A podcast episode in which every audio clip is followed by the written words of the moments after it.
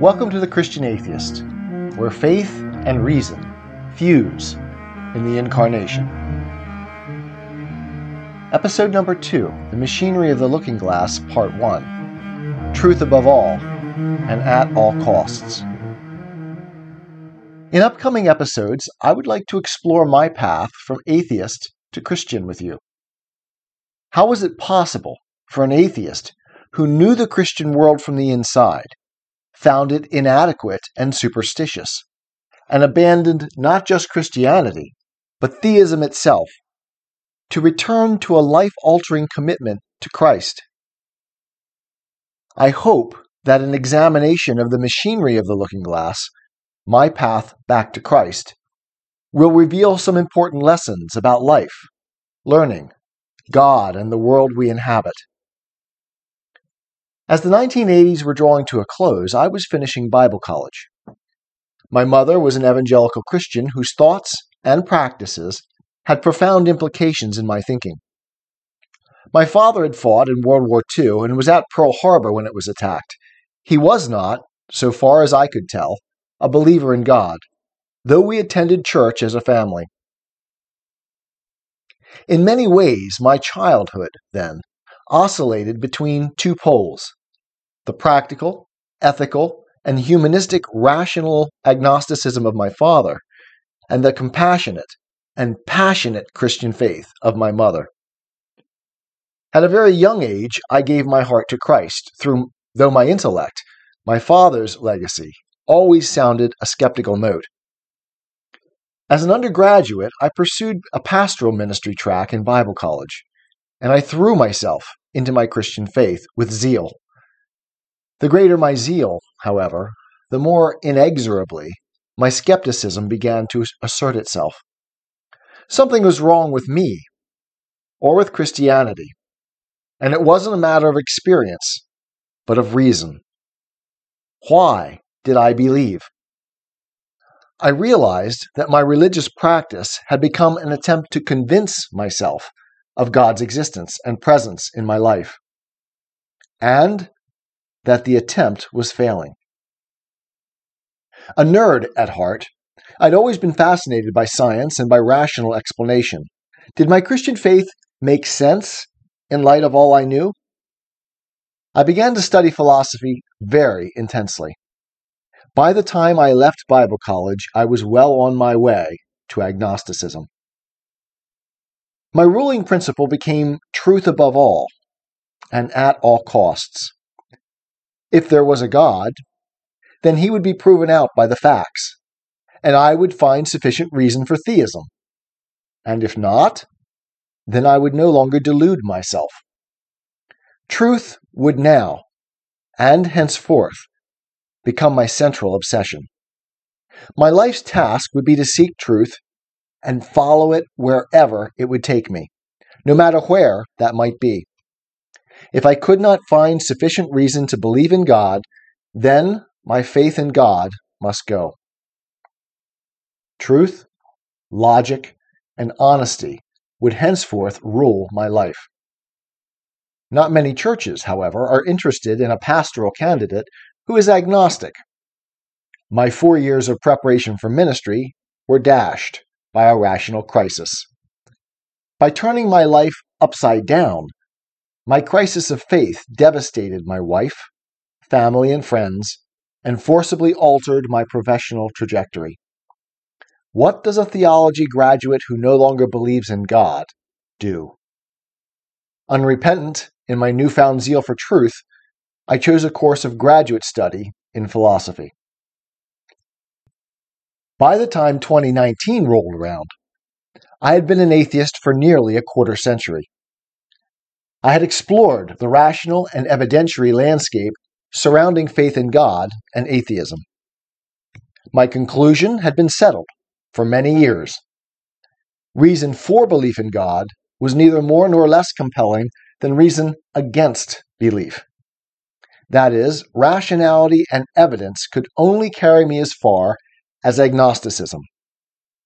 I respected many Christian thinkers, both historical and contemporary, and I had learned a great deal from them. But I could no longer share their basic faith commitments.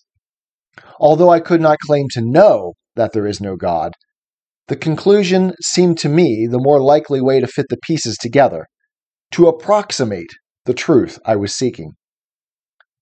People like Christopher Hitchens, fair minded, honest, and bold thinkers, had won the day for me over the theistic apologists who seemed too eager to force reality into preconceived molds. Agnosticism seemed a coward's stance to me. To straddle contradictory positions, refusing to take a stand was not merely indecision, but weakness. In this, I was deeply influenced by C.S. Lewis's pictures in The Magician's Nephew of A Wood Between the Worlds and The Hall of Mere Christianity, from which one chooses a specific faith tradition. In both instances, we stand in a neutral space from which no advancement can be made. It is a sleepy place, a place of ambivalence, of irresolution, of inaction, a place in which we should not remain. The purpose here is to choose as carefully as one can, but staying neutral, remaining in place, is more blameworthy than making a poor choice, as it is only by taking some definite stance that one can move forward, make corrections, grow and succeed, or fail and change. Two quotes from Mere Christianity are relevant here. First, when you have reached your own room, be kind to those who have chosen different doors and to those who are still in the hall. Second, when a young man who has been going to church in a routine way honestly realizes that he does not believe in Christianity and stops going, provided he does it for honesty's sake and not just to annoy his parents, the Spirit of Christ is probably nearer to him then than it ever was before. These two quotes seemed right to me, and they still do. Agnosticism was stasis, stagnation. It was to care more about comfort than truth.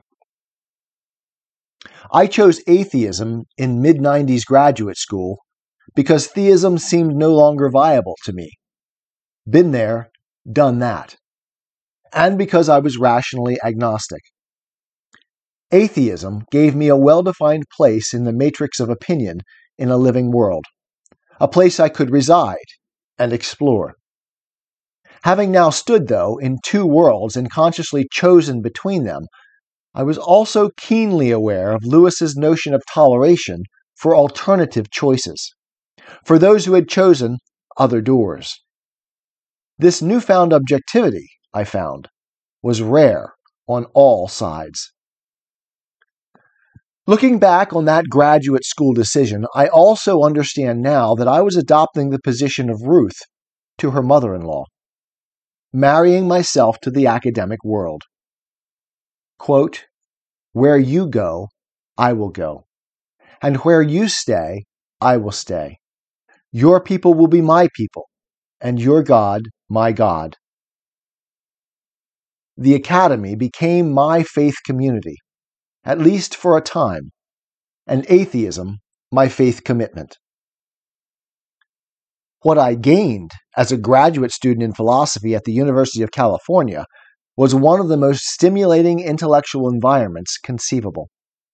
My insatiable appetite for understanding was fed endlessly in my search for truth. I read everything and every one I could.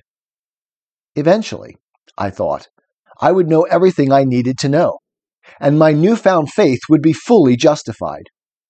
Certainly, the academic hubris was heady. I had discovered, finally, the path to the certainty of knowledge, the truth I was seeking. Ultimately, what I found in academia was not a broad minded, consistent, and tolerant search for truth but rather an arrogant orthodoxy. What I wanted from the Academy was an objective, nonpartisan commitment to truth at all costs, to my re- ruling principle. I wanted rigor and uncompromising standards. What I discovered was parochialism, self delusion, orthodoxy, and self righteous intolerance masquerading as tolerance. Academic standards, too, were declining at an alarming rate, and not just in higher education, but at all levels. Such issues have only become worse in the years since. I was a square peg in a round hole, and I felt it profoundly. Although I was only vaguely aware at the time, my soul had become a battleground in a vast war of ideas, a battleground between the philosophical giants Immanuel Kant and Hegel. Postmodern thinking was becoming hegemonic, pervasive, and its Hegelian foundations were crystallizing in my understanding. As I looked around me, it became clear that my own dissatisfaction with the Academy, my inability to join in its corporate worship, came from my rejection of its founder, G.W.F. Hegel. It will be a long path before I can fairly unpack this claim, but if you will bear with me, I promise to fulfill it. Having abandoned one faith community in favor of another, I found that I fit in neither. As an atheist, I would forever be an outsider to the church. By the end of my graduate years, unable to accept the narrow minded intolerance of the academic community, its self deception and arrogance, its nearly wholesale abandonment of truth in favor of other commitments, I became an consciously unaffiliated agent in friendly but critical opposition to all parties. My fundamental principle, truth above all and at all costs, had once again isolated me from my desire for community. As I approached that critical moment before the looking glass in July of 2019, its application had already cost me my whole life once, as by abandoning my faith in God, I had turned my back on those I loved, those to whom my life mattered most, and who had invested themselves in me. I had thrown away four years of academic preparation for ministry and the prospects of employment that attached to them. I willingly threw my life into chaos in order to follow my principle wherever it might lead. I could allow myself comfort in neither faith tradition available to me, the church or academia. As I learned from Socrates, if you want to know what someone truly believes, watch what they do rather than listen to what they say. I had followed my principle at great personal cost. The proof was in the pudding, so to speak. I saw no way out of my atheism consistent with my principle. But I felt the sacrifice I'd made keenly, and for many years, in my own life and in the lives of all others surrounding me.